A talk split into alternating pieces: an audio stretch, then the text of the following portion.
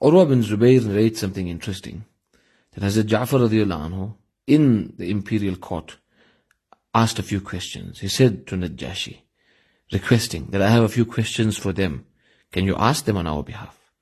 He says, you're welcome. He says, the first one is, are we slaves? Ask them, the two emissaries of the Quraysh. Are we slaves who have absconded from their masters? If we are slaves, then indeed, we deserve to be returned to our masters. Najashi asked Amr bin As, if these people were slaves, he replied, no, they're not slaves, but free and noble. Hazrat Ja'far radiallahu anhu addressed the king saying, ask them, have we fled after murdering someone? If we kill someone unlawfully, you may promptly surrender us to the custody of the victim's guardians. Najashi addressed Amr.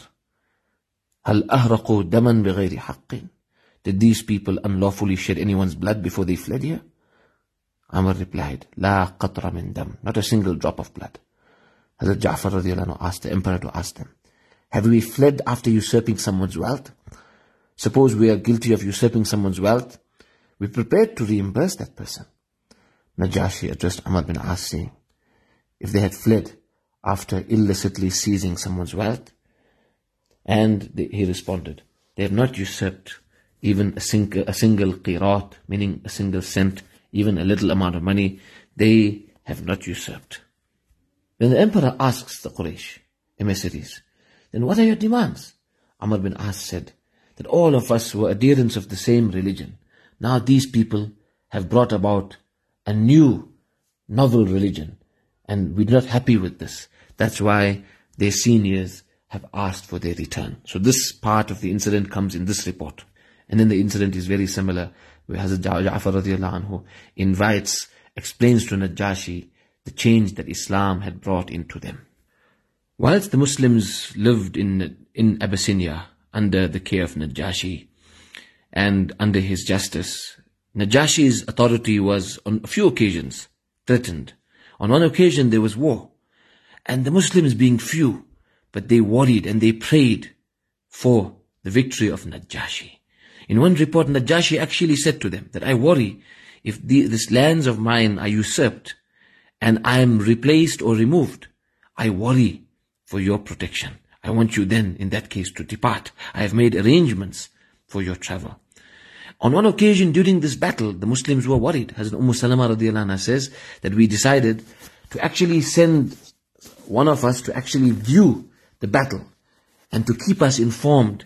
And we continued praying for Najashi. And there were many armies against him.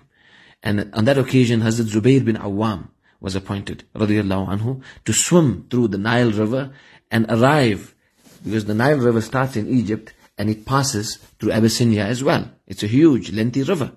And he swam, and interestingly, Arabs not knowing much about swimming, or having that natural fear for water, but Islam uh, removed that, because Islam encourages practicing uh, swimming.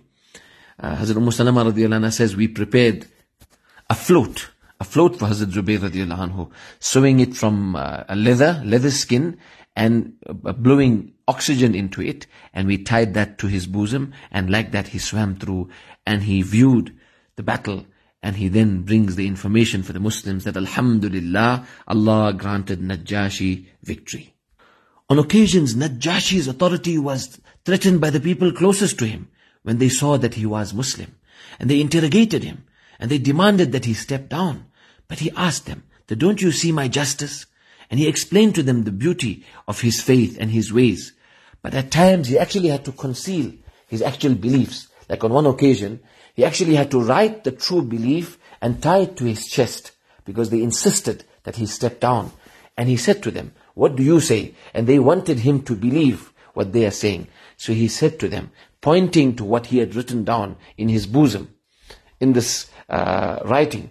And he said, exactly what is here, meaning they are understanding it. This is called Tawriya. They are understanding it to, be, to mean what they are saying. But he meant what he wrote there.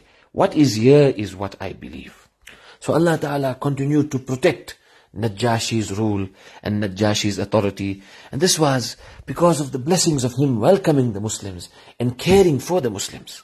That even when, when he made decisions, he always made mashura with Hazrat Ja'far radiallahu anhu and the Sahaba radiallahu when his, uh, Najashi, when Hazrat Ja'far radiallahu anhu's son was born, at the similar time, Najashi's son was born.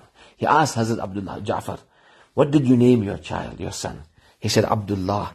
So Najashi also named his son Abdullah. And interestingly, Abdullah bin Ja'far radiallahu anhu was the first of the children of the Muhajirin to Abyssinia to be born in Abyssinia. Like from the Sahaba of Medina Munawwara, the first Sahabi to be born in Medina Munawwara after the Hijrah. First Sahabi from the Muhajirin to be born in Abyssinia was Abdullah bin Ja'far radiallahu anhu, and in Medina Munawwara after Hijrah was Abdullah, one opinion Abdullah bin Zubayr radiallahu anhu, and the other, the other is Abdullah bin Khabbab radiallahu anhu.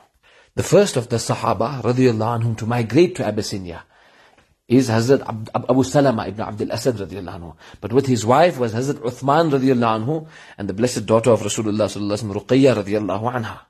And the last Sahabiyah radiallahu anha to leave this world was actually born in Abyssinia.